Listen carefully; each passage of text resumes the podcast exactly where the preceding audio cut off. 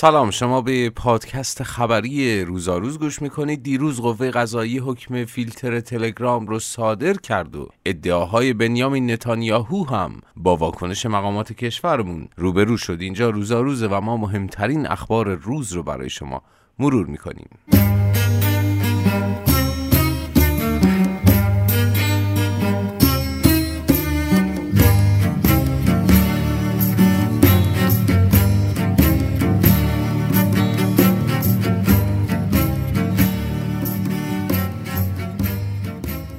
دیروز عصر بود که بازپرس شعبه دوم دادسرای فرهنگ و رسانه تهران اعلام کرد که دستور مسدود کردن کامل وبسایت و اپلیکیشن شبکه پیام رسان تلگرام رو به شرکت ارتباطات زیرساخت و اپراتورهای تلفن و ارائه دهندگان خدمات ارتباطات ثابت ابلاغ کرده. میزان خبرگزاری قوه قضایی ایران هم در ادامه خبر نوشت که این شرکت ها مکلفند از روز دوشنبه ده اردیبهشت این حکم رو اجرا کنند. شکایات متعدد علیه شبکه اجتماعی تلگرام به دادسرای عمومی و انقلاب تهران از جمله دلایل صدور دستور فیلتر شدن تلگرام و اختلال در وحدت ملی و ایجاد اختلاف ما بین اخشار جامعه از جمله جرائم این پیام رسان اعلام شده. قوه قضایی هشدار داده که تخلف از اجرای دستور مسدود کردن تلگرام مستوجب تعقیب کیفری خواهد بود. خب فیلتر کردن تلگرام قابل پیش بینی بود و نهایتا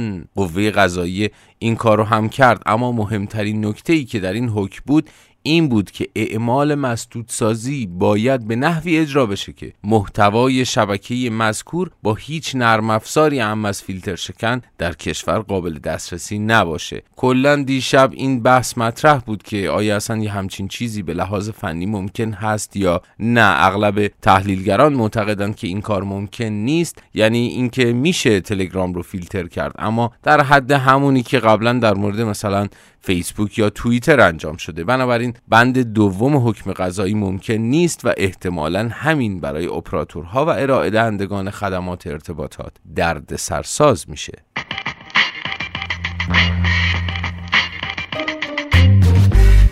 خب همونطوری که قبلا و در روزهای قبل اشاره کردیم و گفتیم تا 22 اردیبهشت خبرها حول برجام داغه دیشب نتانیاهو نخست وزیر رژیم صهیونیستی سخنرانی داشت و اتهاماتی رو متوجه ایران کرد نتانیاهو در این سخنرانی ادعا کرد که ایران بعد از برجام دروغ گفته و برنامه هسته‌ای خودش رو با هدف تولید سلاح‌های هسته‌ای مخفیانه ادامه داده. بعد هم سراغ برنامه موشکی ایران رفت و ادعا کرد که ایران می‌تونه با موشکهاش ریاض، تلاویو و مسکو رو هدف قرار بده. واکنش ایران رو عباس عراقچی اعلام کرد و گفت اسناد ارائه شده از سوی نتانیاهو ساختگی و جعلیه. عراقچی گفت که همه این ادعاها در سال 2015 در جمعبندی نهایی که آژانس ارائه کرده باطل بودنشون روشن شده و این مسئله از سوی نهاد مرجع سازمان ملل که سازمان انرژی اتمیه و همینطور در شورای حکام بسته شده. ظریف هم به همین نکته اشاره کرده. حرف های تحلیلگران رو هم مرور می کردم دیدم حتی تحلیلگران شبکه های خارجی هم اشاره کردند که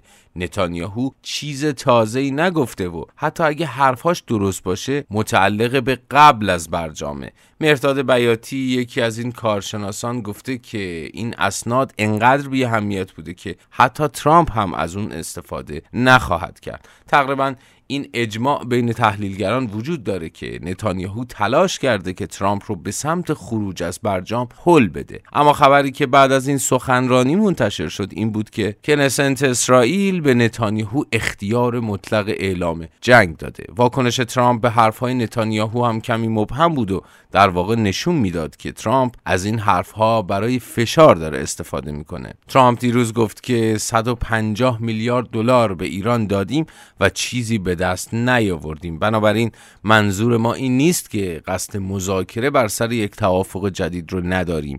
بنابراین به نظر می‌رسه دیدارهای سران اروپا کمی اثر کرده و ترامپ سراحتا داره از مذاکره جدید حرف می‌زنه. چیزی که البته در این دو سه روز گذشته مقاماتی مانند حسن روحانی و علی شمخانی اون رو رد کردن